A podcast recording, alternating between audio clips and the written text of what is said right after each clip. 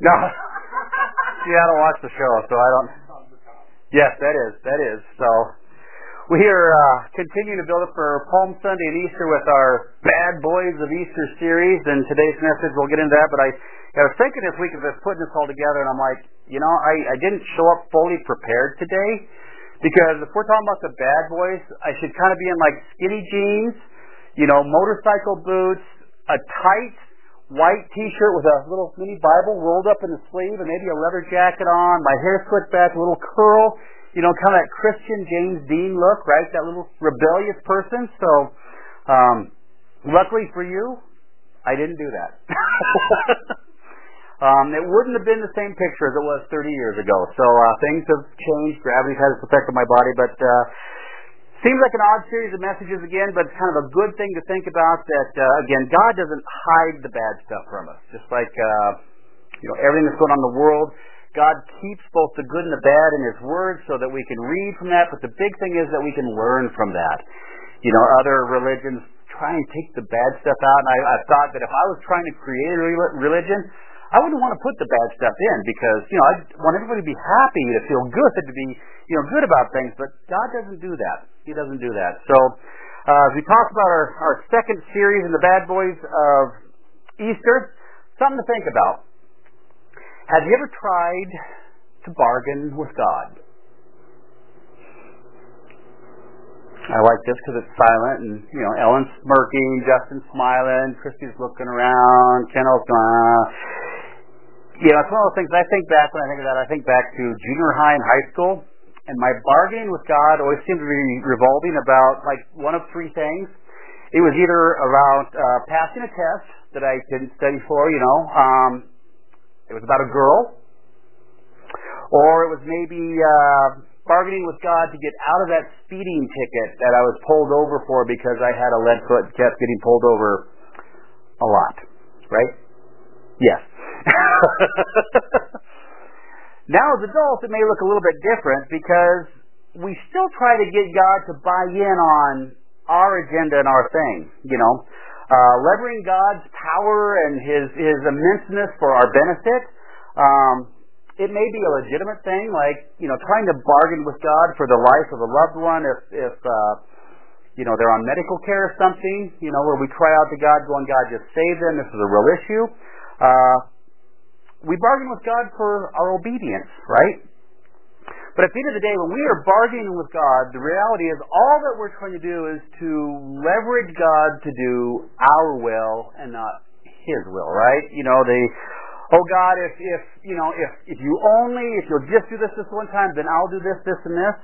Um, or maybe you're the person that's kind of got beyond that, and maybe you've got had this point in your life that uh, maybe not right now, but in the past where you know you've tried to bargain with God and you just gave it up.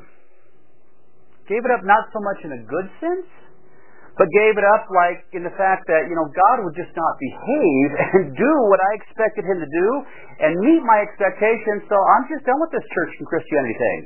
They're all a bunch of hypocrites anyway. I don't want to be a part of them. You know, they're just religious idiots walking around. That when, you know, we kind of ask or put those things in our mind that God, if you would have done things this way, and if you would have taken care of me and not let this bad thing happen to me, well, of course, I would have believed more. I would have been more faithful, but you didn't. So I'm I'm just done with this relationship. I'm done with church with all those stupid hypocrites. I don't want to be around them. I don't want to dig into your word. I just don't want to do it. So maybe you've fallen into one of those two camps in your life. You've bargained with God. Maybe you're doing it right now. God, if you just give him laryngitis and make him shut up, I promise I'll serve you forever. Um, or maybe you've been that person that just, in the past, you've been in a bad situation, you didn't feel like God behaved or treated you fair, and you're like, forget it. I'm done. Well, our character in today's study uh, was very much like that. You see, he tried to get Jesus specifically to do his bidding. He wanted Jesus to do his will in a sense. Uh, and when Jesus wouldn't do that, when Jesus wouldn't meet his expectations and do what he wanted him to do, when in his opinion Jesus seemed to do stupid things and didn't go the direction he wanted to go, he quit. He gave up. He walked away. He said, enough is enough and I'm done. The reason, again, we're talking about this, and this whole point in this series is to do a little self-introspection in the fact that all these bad boys of Easter, the three that we're talking about, that as we read the Bible, we find their characters are richly embedded in there, that we're reminded of them throughout the Gospels and other places. And the reason we're looking at them is because we have to realize, coming into Easter and Palm Sunday and, and even church, that there's a little bit of these bad boys in our lives as well, in our attitudes and our actions, right? Well, today's character is a pretender and a traitor.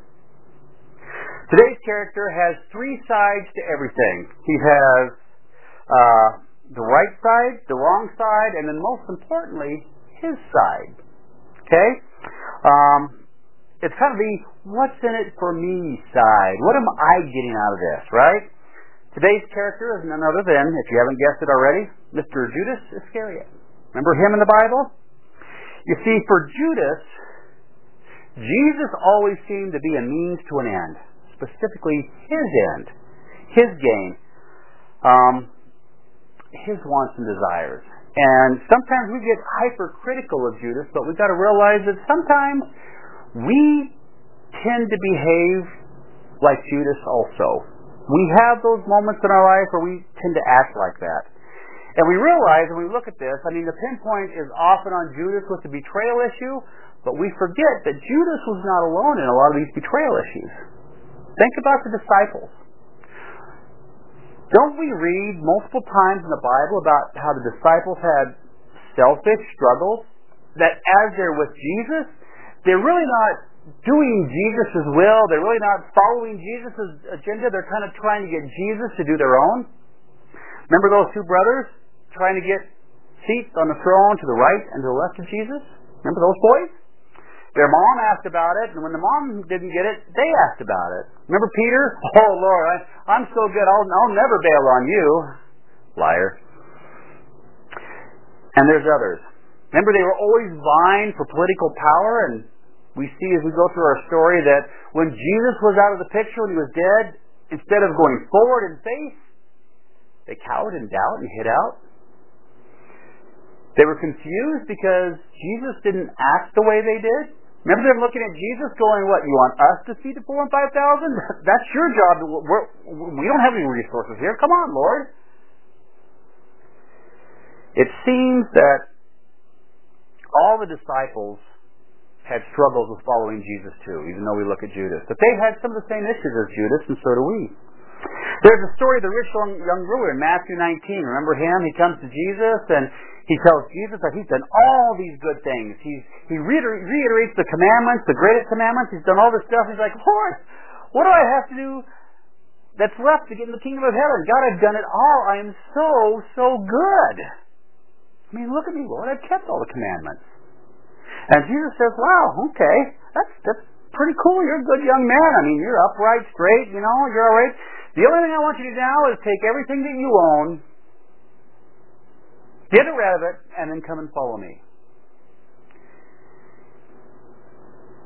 I don't know about you, but I struggle with that story sometimes. Because we live in a nation of affluence and wealth, so we talk about the fact that even our homeless have more resources than the majority of people around the world. And you see, that was Jesus' whole issue, was Jesus exposed the rich young ruler's one idol. Wealth. Abundance. I mean, he thought he had the world at his hands, right? I think about the story and me standing before Jesus and hopefully not quite that arrogant that, Lord, I, you know, I've been a pastor all this time. I sing on the worship team. You know, I've got a couple Bibles. Uh, you know, I've done service at the church. I share in potluck. God, you gotta let me in. I know most of the commandments, God. And God's like, oh, John, just, just go out and give everything away this afternoon and, uh, grab your bug out bag and follow me. Well, where are we going, Lord? Well, I don't know yet, but just follow me. Well, where are we going to live? Where are we going to stay in? Don't worry about it. We're going to be together. The relationship's important, right? Doesn't that sound wild?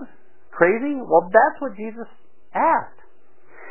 At the end of Matthew 19, we see the disciples again struggling with, along with Judas in Matthew 19:27, where Peter asks a pivotal question of Jesus.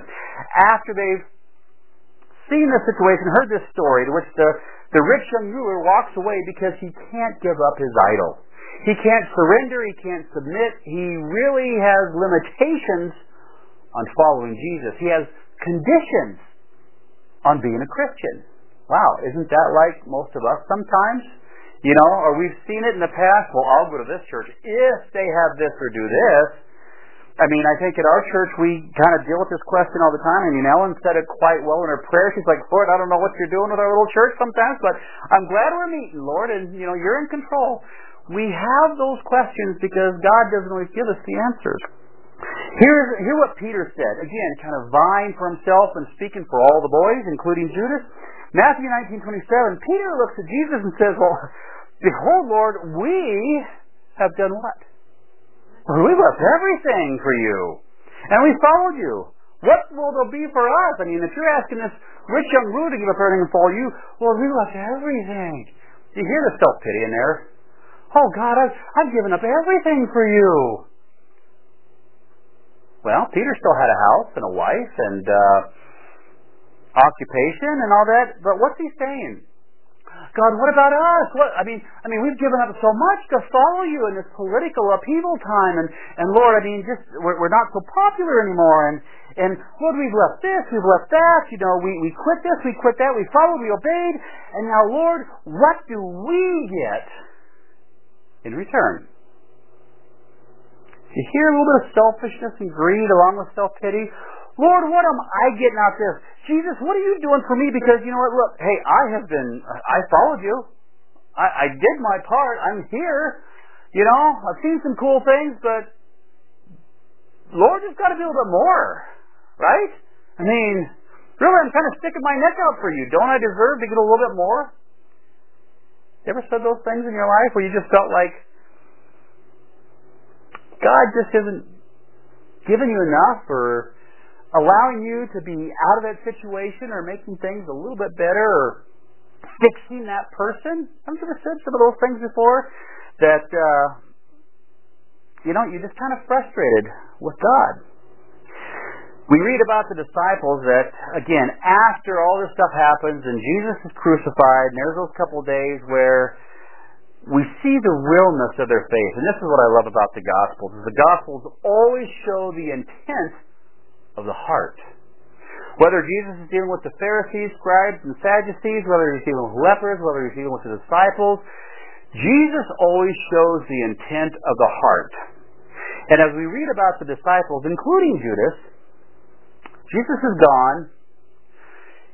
In a sense of their mindset, their political career and their political power is now gone.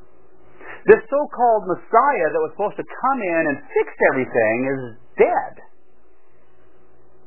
And Jesus shows us the real intent of their heart as they grapple with this thing called faith and idols. The Bible tells us that instead of being out preaching the gospel and carrying on the ministry, where, where are the disciples? They're hiding out in an upper room with the door closed, probably doing a lot of things right now, like, hey, uh, Uber, will you bring me food? Because we don't want to leave the room. You know? Just do curbside pickup so nobody sees us. They're hiding out in the other room to the point that finally Peter jumps up and says, Hey boys, we've done everything we can do. It's over. We don't have a plan anymore. We don't have a leader anymore. There's nothing left. You know, that's why I became a fisherman. I'm going fishing. Who wants to go? I, I'm, I, I'm just done.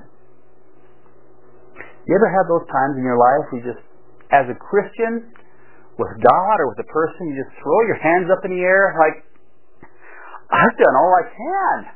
I've given everything. I've done so much. In fact, I've even done a little extra. I'm just done. Don't we kind of relate right now with the disciples and Judas a little bit, not so much on a positive way?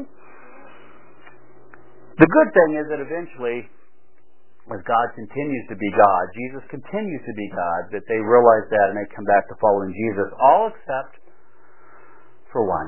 And which one was that? Judas. Judas. So let's think about Judas for a little bit, our, our bad boy of Easter. Judas had something interesting that the others kind of sloughed off as they spent time with Jesus, and that was this. Judas had an Old Testament mindset. An Old Testament mindset. He knew there was going to be a ruler. He knew that ruler was going to be sent from God and that all things would be made right. The problem is with this, and sometimes we struggle too as we read Daniel and Revelation and we look at the signs of the time, is we can get our own perception of when this is going to happen and how it's going to happen instead of waiting on God's perception. You see, Judas followed Jesus because Jesus met most of the expectations, most of the anticipated actions of this Old Testament ruler that had been prophesied about.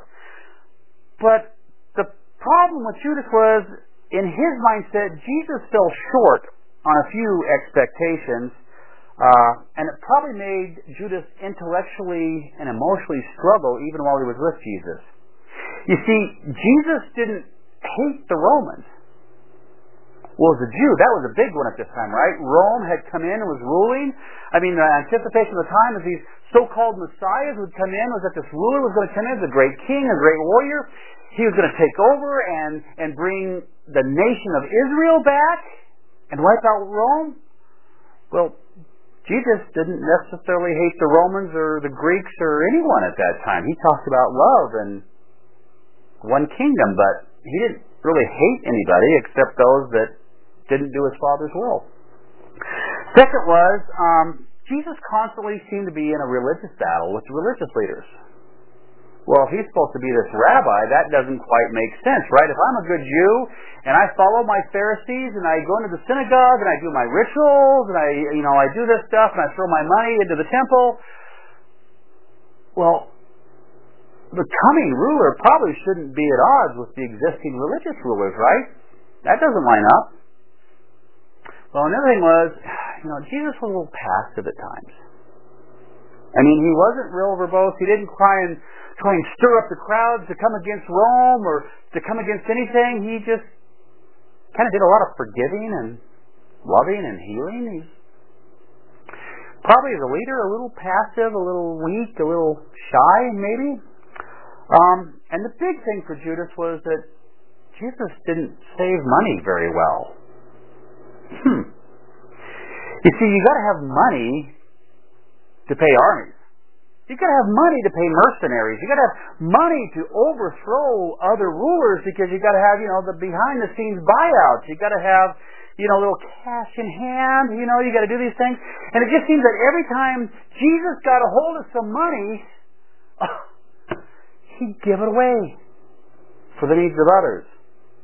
He wouldn't save it. He wouldn't build it up. He wouldn't have a secret little stash hiding out here. I mean, really, if you're going to rule, if you're going to be in that political realm, you got to have that cash for those bribes and everything, right? You got to slip the hand a little bit. Jesus didn't save money. Hmm. So although Jesus met a lot of the expectations, he didn't meet every single one of them. And the life that Jesus lived for Judas is having an Old Testament expectation and his own perception of how that would play out, well, it began to cause Judas to question things. So let's think about that. Let's have a little personal application time because that's always fun on Sundays, right? Love this part of it. Personal application. We've already talked about Judas' disciples and their doubts, and their fears, and their game for power. We've talked about the fact that, um, you know, sometimes we have our perception of the way God should do things. Well, what about this one? Essentially, Judas gave up on Jesus initially because Jesus didn't meet his expectations. He didn't live the way Judas expected him to do. Let's personalize that. You ever give up on somebody because just didn't meet your expectations? They didn't treat you the way they wanted you wanted them to treat you. They didn't do the things you thought they should do even when you told them. And so eventually you just quit trying because you had done so much and they just didn't come up to par. Isn't it interesting in our lives, and we are so mature, how quickly we can turn on someone and just give up on them? Why? Because they don't fit the bill. They don't meet the perception of what we think they should be doing, especially in relationship to us. Have you ever given up on somebody? I think we have. We all have. And that's where the Judas factor kind of hits home with us and stings a little bit because if you're like me, it's easy to point at Judas as one of the bad boys of Easter and say, well, he was an idiot. He was with Jesus and he blew it.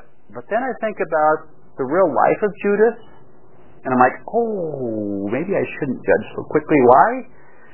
Because it kind of comes back to me when I do that. Remember the old saying, you know, you point your finger at someone like Keno does to us when Justin's not here? no, no, no. Um, you know, there's several fingers pointing back. There's more fingers pointing back than there are pointing out, right?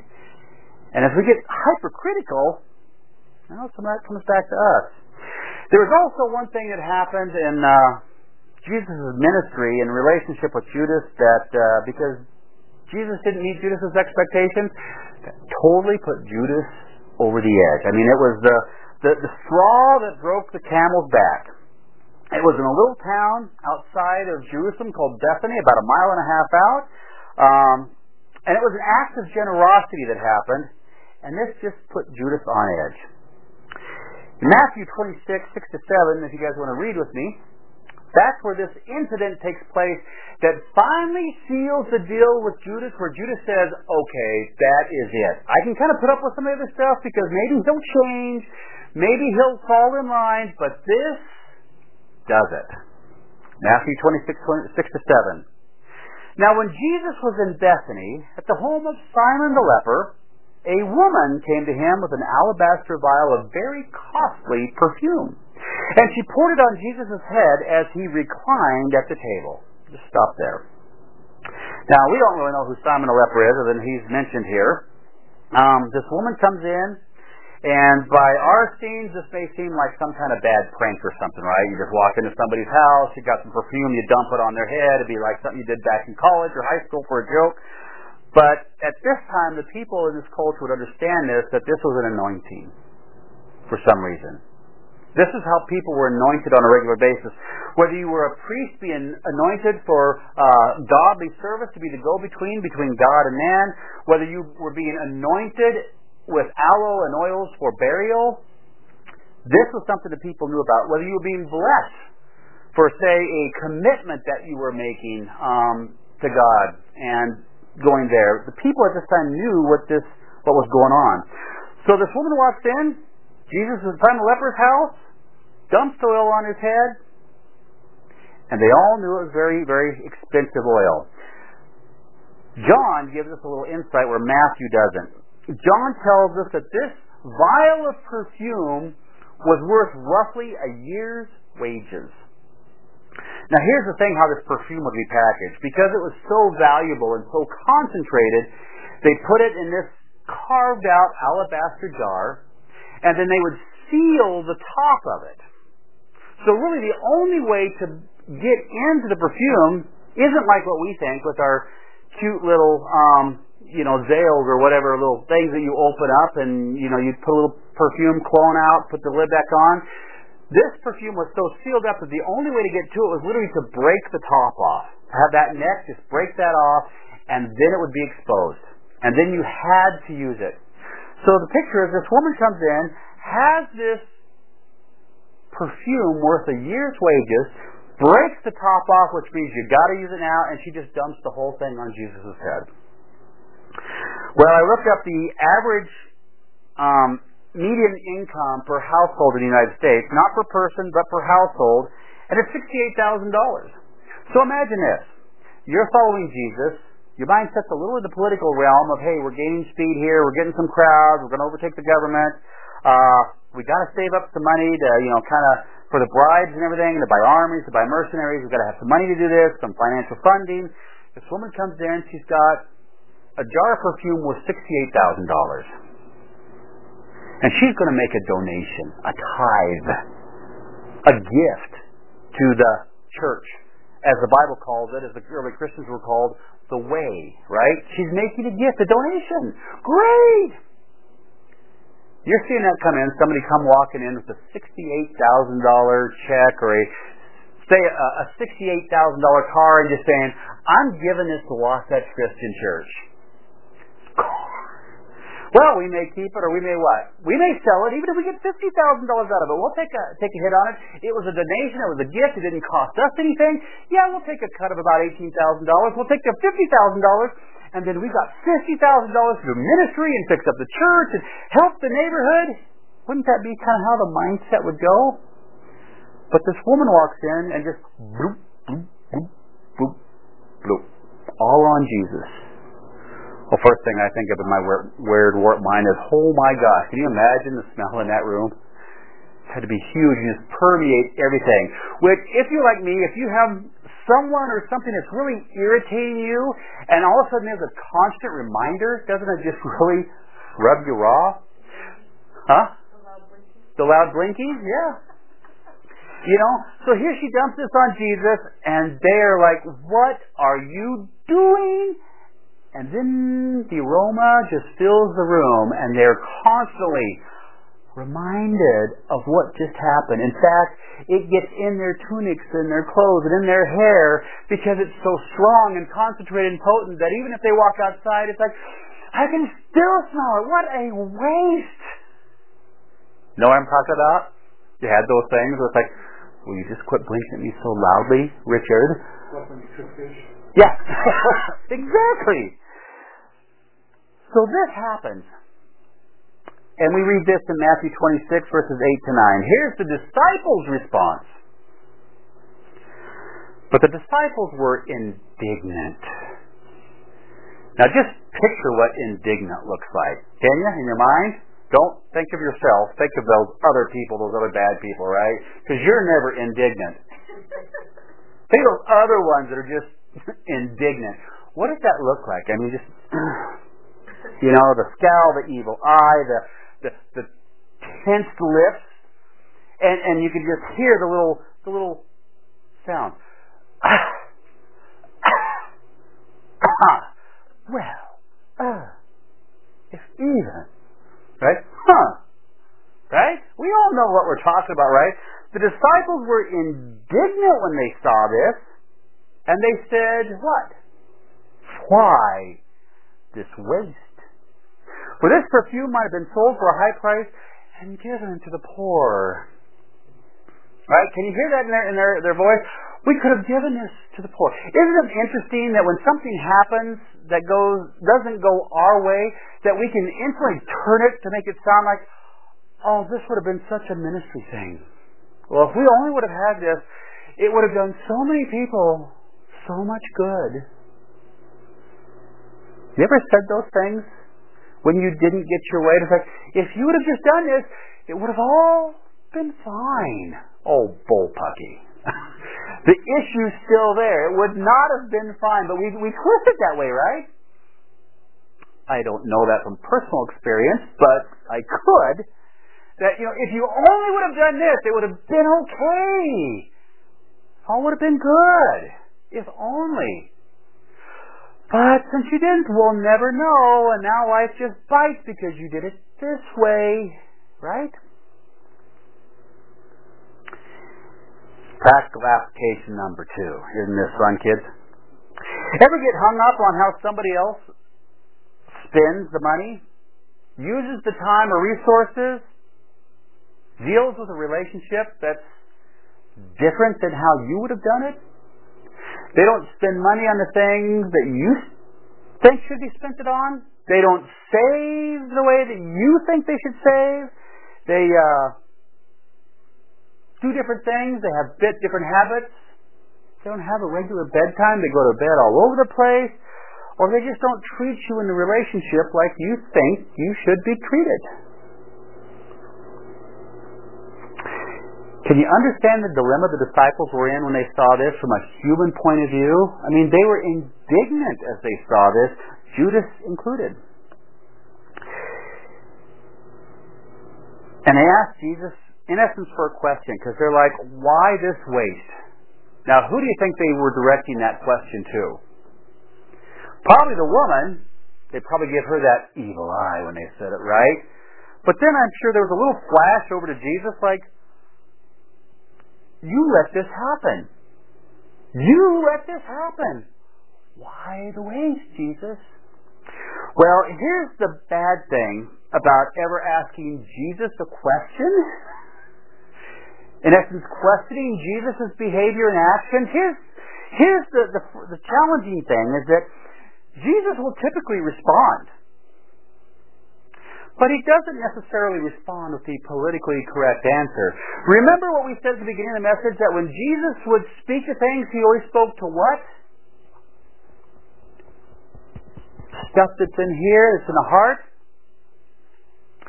So Jesus responds, and he responds to the disciples not on a practical level. Well, yes, I know it was worth sixty-eight thousand dollars, but you know, I am worth it, right?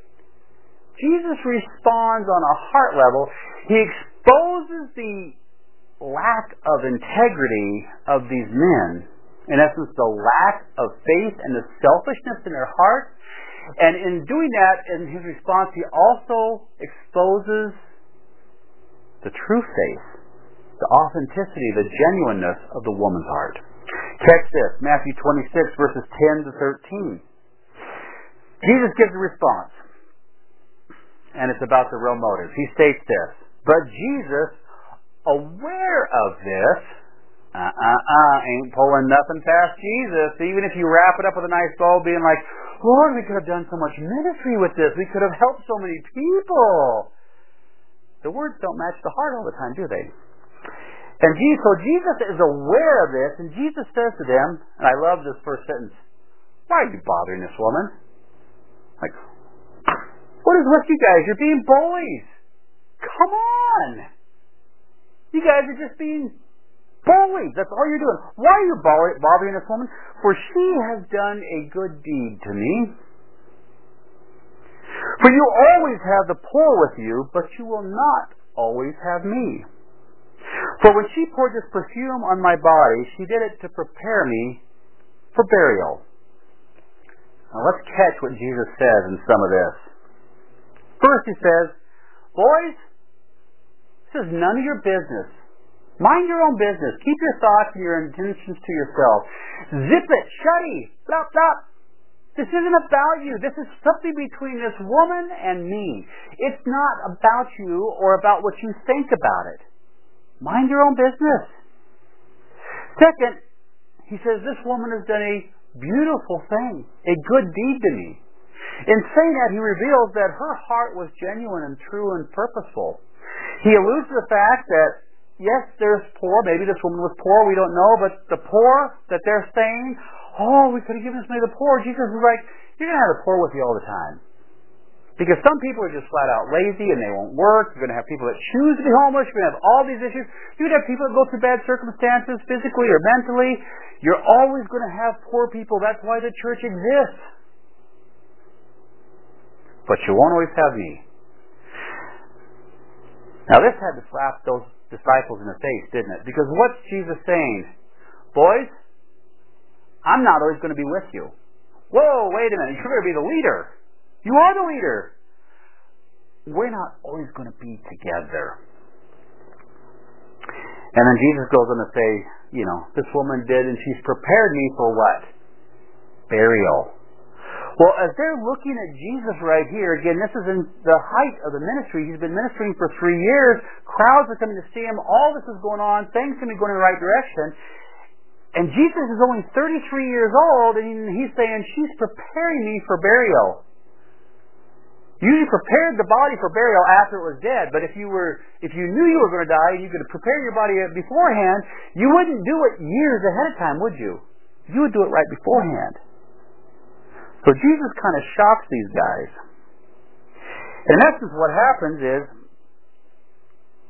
as we read through that, the disciples kind of have a question after that, as Jesus tells them all this stuff, exposes the authenticity of the woman's faith, the selfishness of their faith, tells them it's none of their business, tells them he's going to die.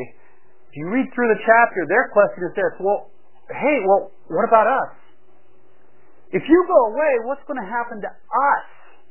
God, remember Jesus?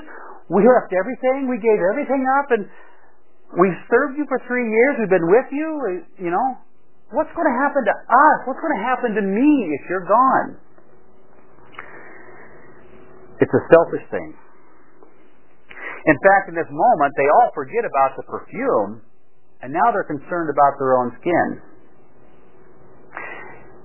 It's interesting, in the times that we live in, we see this played out right before our eyes, don't we? Two weeks ago, if you would have gone to the grocery store, people are loading their carts with stuff they'll never eat. We were joking about it in this way on the way down here. It's like, hey, great, yeah, we've gone through all the fresh produce and the good stuff. Now we got four cases of spam we got to eat. Really? Vienna sausages and spam? Am I really going to sit down and eat four cases of spam? Well, I might, but most people wouldn't. but they're just throwing stuff in their cart because they got to look out for who? For them.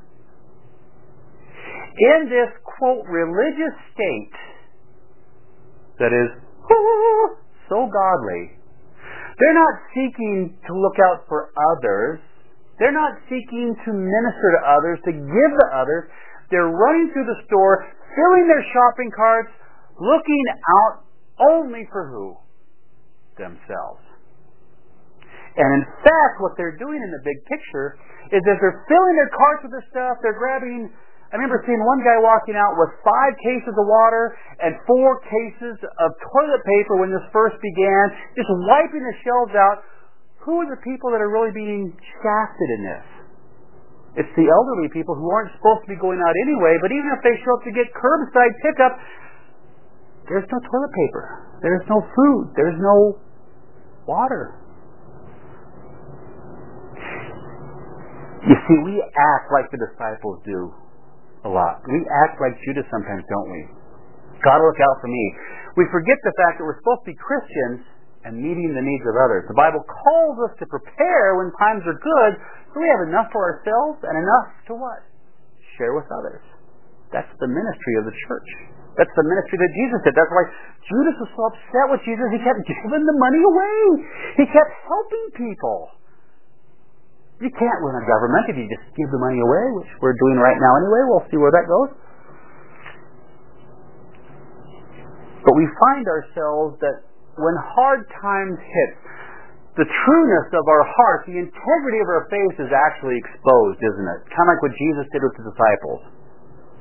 Because if we're the ones just hoarding everything and not helping others, hmm, what does that really say about what we really believe. Well, it says a lot, doesn't it? And it causes me to recheck my thinking. Causes me to really consider what I should be doing and how I should be acting. How about you? I mean, I can relate with the disciples right now really easy. I bought a bunch of food from Sysco. And now, because of this, I'm in the process of just giving it away. And Christy's going, You spent how much? we had that conversation. And that's when the fight began. Um, but she's on board with me. Um, I think. I think. And Justin is sacrificing by actually having to spend all Saturday cooking with us in the kitchen when he hates cooking, so we're getting there. But Jesus goes on, he continues in Matthew 26, verse 13. He says something else about this woman, and this is where it really puts Judas over the edge as we finally get to Judas. He says this in verse 13. After he kind of reprimands and exposes the hearts of the disciples, he says, Truly I say to you. Now here's where, you know, remember the disciples kind of gave Jesus and this woman the evil glare of why this way? Jesus, you let this happen? I think Jesus kind of turns that glare back around like, truly I say to you, wherever this gospel is preached in the whole world, wait a minute, we're in Bethany. We're a little podunk village a mile and a half outside of Jerusalem. What are you talking about the whole world? Whenever this gospel is preached in the whole world, what this woman has done will be spoken in memory of her. Oh, Sam, drop the mic, shut the front door. I mean, seriously, these disciples are just getting pounded. Think about these guys in this moment. This is such an interesting passage when you dig into it. They're looking out for themselves. They're exposed. And then Jesus goes on to say, oh, by the way, boys, kind of because of the lack of your integrity, I'm going to put this woman as a trophy for the whole world to see how true her heart was. And what are they saying? Oh, but we're the disciples. We're the one who've been with you for three years. She's only been with you for five minutes. And Jesus is like, right, but her heart is pure. What do you think the disciples are thinking right now? But, but, but, but, but, but, but. And Jesus is like, I'm going to share this story, not only here in Bethany with the people in this village, not only in Jerusalem, I'm going to share her story and how faithful and how genuine and authentic she is with the whole world. Now this had to blow their minds too, because again, Old Testament theology with the prophecies they're thinking about Israel, right? The nation of Israel overcoming the Romans. They're thinking about their own little cultural gain. And Jesus says, oh, I'm going way beyond that. I'm going to share it with the Romans, the Greeks. We're going to share it with the Jews. I'm going to share her story with even the people you don't even know about. You know, Egypt, those people down there, we're going to share her story with them. I'm going to tell the whole world about the genuineness of this woman's faith. And the package, this is the complete package deal, the package that went with Jesus telling the whole world about this woman's faith is what? What else is told in this story? Their failure. Their failure. Now, I don't know if you've ever had those conversations, you know, Kendall with yourself in the mirror, us with our spouses or children at home, about I'm going to tell everybody how much you blew it. I'm going to tell them how good I am. And I'm going to tell them how faithful I was. But I'm going to tell them also how you have screwed up so bad. Oh, we love those conversations, don't we? Those things. Put yourself in the mindset of these disciples. Can you just see the need for some blood pressure medicine right now for these guys? Can't you just see their hearts just fading? Can't you see the self-perception being just challenged? It's like, Lord, but we did this and we did this and we did this. Kind of sounds like a story later on in Matthew 26 about the separation of the sheep and the goats. But God, we did this and we, we did this and we did this. And Jesus says, I don't know you. You're not the real deal. You're not genuine. You're not authentic. But this woman is. But Lord, she just blew $68,000. Her heart is pure. Her heart is pure. And I'm going to tell the world this story. Well, this puts Judas over the edge. Third application Aren't these applications fun? Third application. Have you ever been a place in your life where you are so frustrated with the other person that you can't see beyond yourself? I mean, you can't even see the real picture for what it is. You can't even take in their input and their perception because you are so just ah, over the top with unbelief about what they're saying and how they're acting and what they're doing or not doing. And you're just so bent out of shape with this that you are single-minded, but you cannot see beyond your own self-perception. Anybody in the room besides me know what I'm talking about? Thank you, Ellen. Appreciate that. I'll give you a dollar later. Man, that's a tough realization, isn't it? There's times I look back and I'm like, the woulda, coulda, shoulda times, oh, I wish I wouldn't have done this. I should have said this, but I did say this. I can't take it back. Why didn't I see this? And I realized I was just so angry that it was all about me and my way now. I couldn't even see beyond that. That's so self-convicting. But we've been there, haven't we? So we can relate with these disciples. Again, the, the Apostle John gives us a little bit more insight on what's going on in this story in Matthew because he tells us something, a couple things about Matthew. One, he tells us that Matthew was, or excuse me, Judas was actually the one that instigated this argument. Judas was the one that first bought out and said, we could have fed the poor. We could have helped the needy. And the other disciples, because of their own selfishness, bought into it immediately. Oh, yeah, that's a good point. Yeah, he also tells us that Judas was a thief. In fact, he outright calls Judas a thief. He says, because Judas used to take regularly from the disciples' fund. So, as Judas is judging this woman for wasting his perfume, as Judas is judging Jesus for not acting the way he thought he should have about stopping her, the real reality for Judas is Judas is looking at us going, we could have put in $68,000 and I could have skimmed five. I could have bought that new boat. But now, ah, nothing.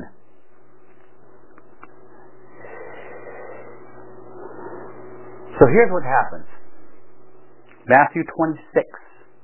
Here's how Judas responds.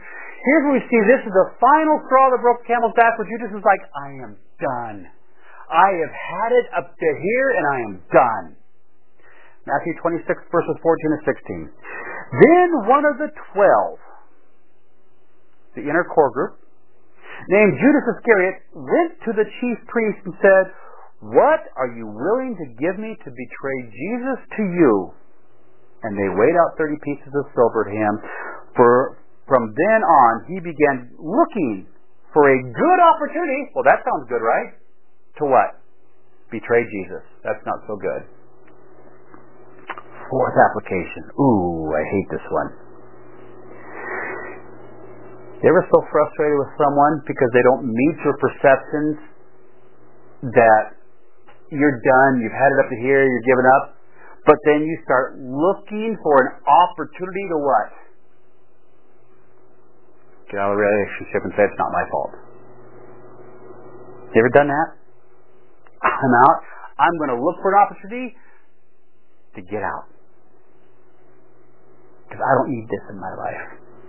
I don't have to put up with this. We think about this. Judas was with Jesus for three years, roughly. He was on the boat with Jesus when Jesus calmed the waves. He saw the power in just a very spoken word of Jesus. He drove Jesus when the four and the five thousand were fed, where a few simple loaves of cheap bread and a couple sardines were turned to feed thousands, and there was food left over.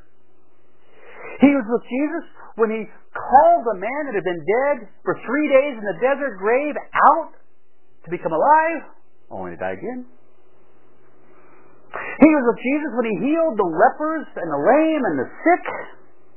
He forgave the prostitute and the woman that was being publicly scorned. He saw this. He knew all this. But Jesus didn't meet Judas's expectations of what Judas thought he should act like. So Judas's reaction was, not just to bail on the relationship, but to betray him, to sell him out into slavery, and initially to sell him out to death. Yeah, I don't like this one either. You ever be so mad at somebody, you just wish they would die, or someone would hit them with a Mack truck and then back up and reverse and run over them again and back up again and then go forward and back up again and then go forward. You just wanted bad things to happen to them. That's where Judas is.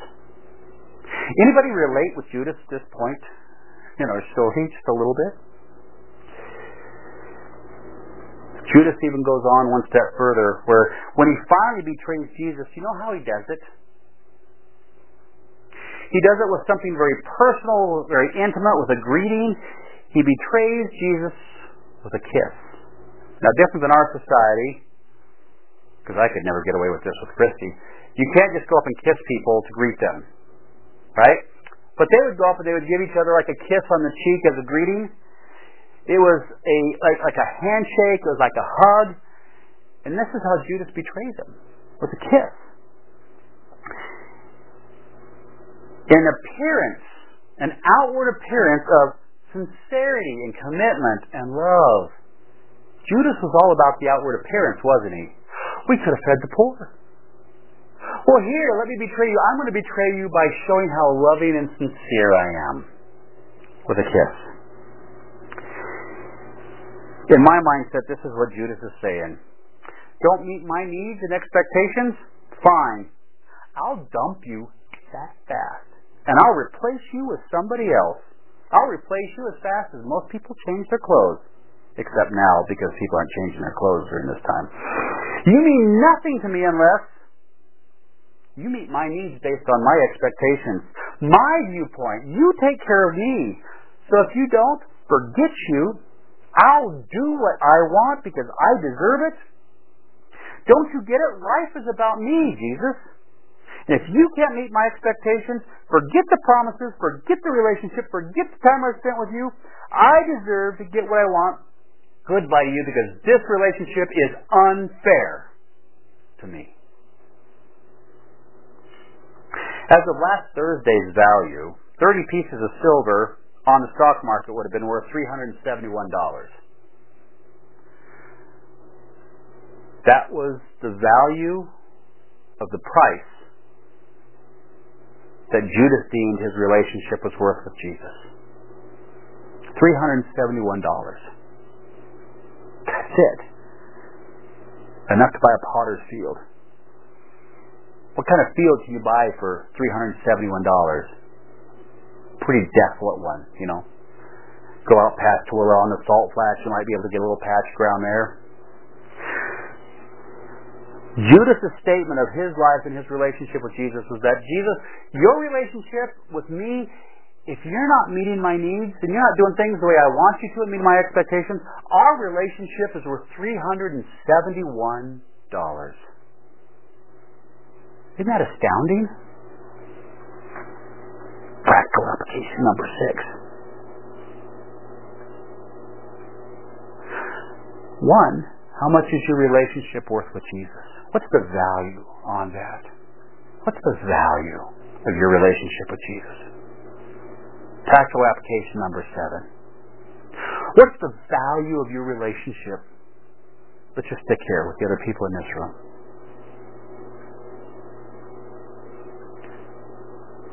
What would it cost for you to betray them?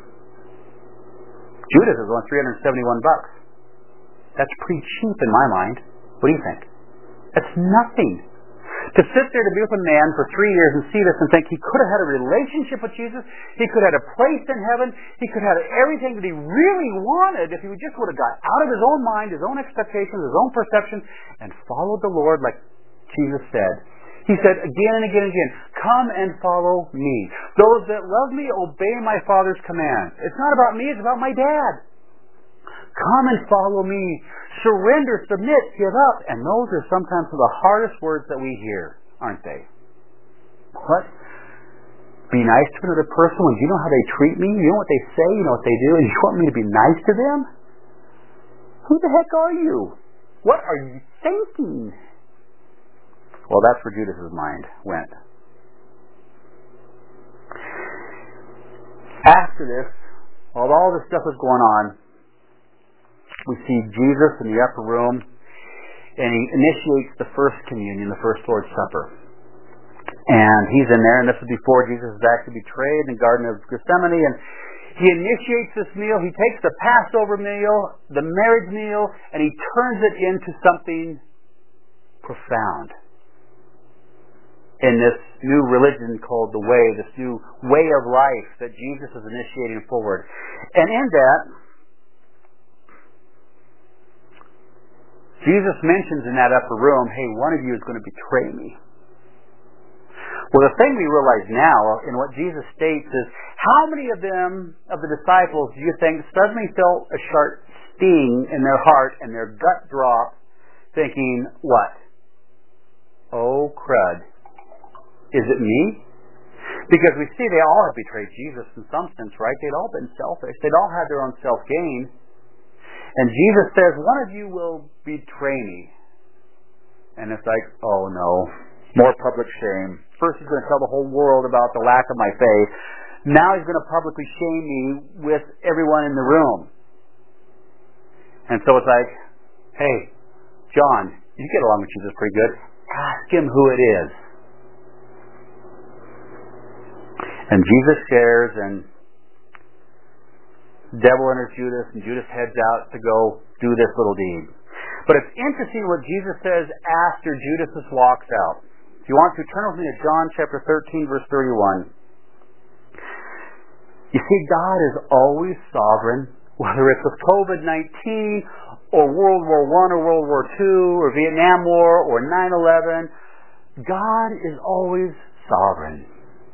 Always sovereign. And Jesus makes this statement once Judas goes out of the room in that first Lord's Supper, he says this, John 13, 31. Therefore, when he, Judas, had gone out, Jesus said, Now the Son of Man glorified, and God is glorified in him. You know what Jesus is saying in those words? God can't be thwarted. God is not surprised. This all fits into my Father's will. Judas thinks he's going to go out and take me down just like our bad boy of Easter last week. Just like Lucifer did. If I can kill the Son of God, whew, I win. Judas was like, if I betray him and do it in public and sell him out, 371 bucks, I gain a little cash. If I can sell him out in public and publicly defame him, I win. Judas thought he had a great plan, didn't he? He really did. Funny thing is, life lesson number eight, when we're in those self-focused, self-perception times, we think we have what? A good plan. If only everyone else would just get on board. Judas, in his self-gain, thought that he had won and showed up to the point of losing Jesus. But Jesus didn't lose. Jesus won. God is not thwarted. God is not surprised.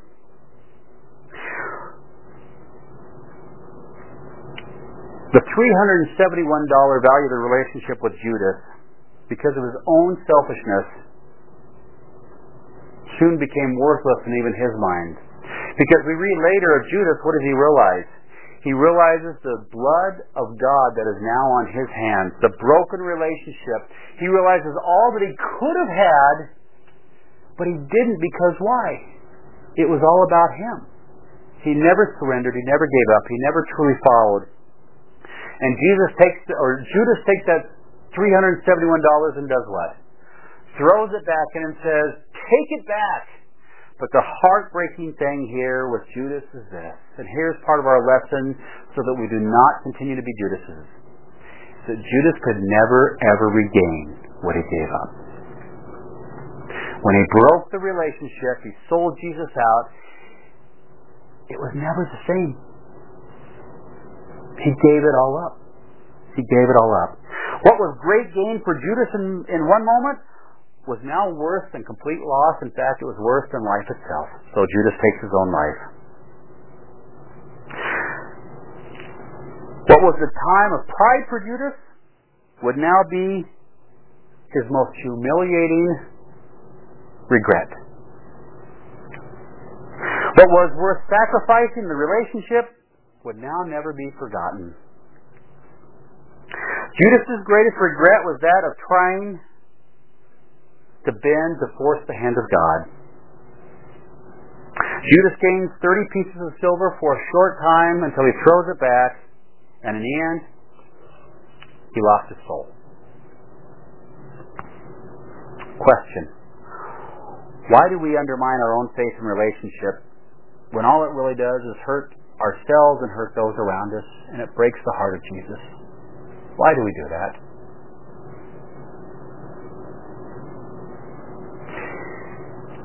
Part of the bad boy of Easter series is to realize once again that we've got to have responsibility for our own actions. We can't get in the way of God, and we've got to quit trying to leverage and force the hand of God to do our will. You see, God honors your freedom. It's still in His will.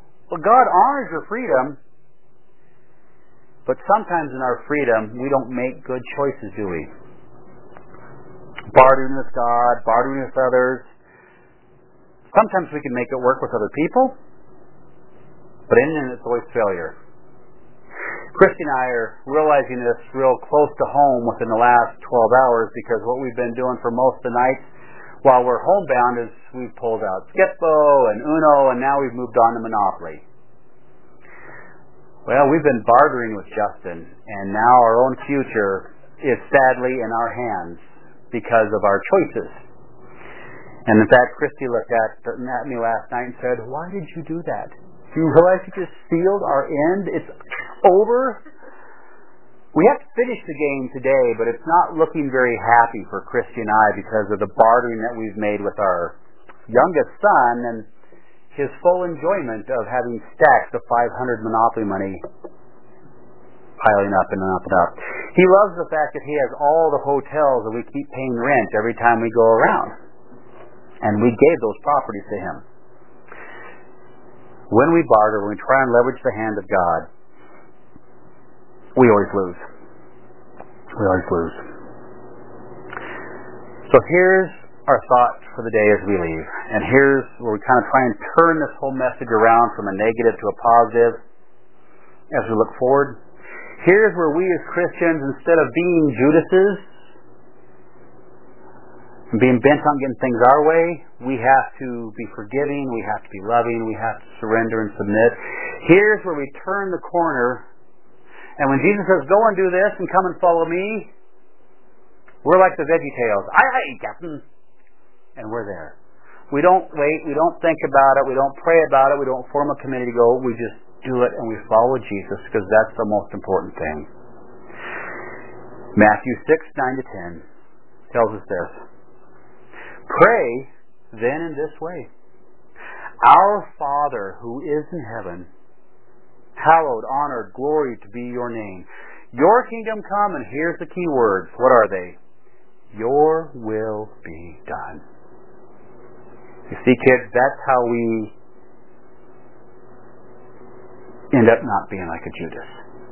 We end up not being like a bad boy of Easter whose story is proclaimed throughout the ages to the whole world.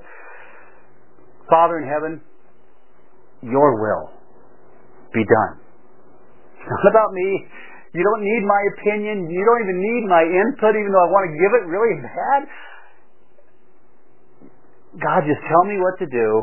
Show me in your word. Show me through others in my heart. Show me in church what your will is. And I'm telling you, I'm going to follow now. I'm not going to be like the rich young ruler. I'm not going to be like Judas. I'm going to beg your forgiveness and your salvation, and I'm going to follow. And I'm going to follow. Remember last week we had an interesting statement that to follow Jesus will always cost you. But here's the kicker. To not follow Jesus will always cost you more. always cost you more. Let's set our hearts to the positive and this day as we walk out of here, as we fellowship together, as we have fun. Let these be our words. Father in heaven, your kingdom come, your will be done. Not only in our world as it is in heaven, but in our lives as it is in heaven. Let's pray. Father in heaven, we thank you for your word, Lord. We uh, thank you for the blessings of coming together. Lord, we thank you for the bluntness, the directness, the, the, the poignancy, the true to lifeness of your word when we dig into it. And sometimes, Lord, it just exposes things that uh, we just don't like. But that's a good chance to surrender and ask your forgiveness and give those things up to you and lay them at the foot of the cross and have those burdens be lifted off our, our backs and our hearts and our minds. So Lord, as we come to you this day, as we realize the life of Judas, but more so the intent of his heart. God, we pray your forgiveness and we pray that we would surrender and submit and we would do your will. We pray, Lord, and we know that you're big enough to take our, our burdens and our failures and our past, our mistakes, and you're big enough to take those burdens on and just take that load off of us. And now that our load is light, Lord, help us to stand firm in you. to go where you go, to stay where you stay, to to go where you direct us. Lord, we don't want to be a Judas. And we know in our past we have been. But we pray, Lord, that now as you have made us a new creation, we would behave in different ways, all for your glory, all for your praise, all for your honor. In Jesus' name, God's people said, Amen.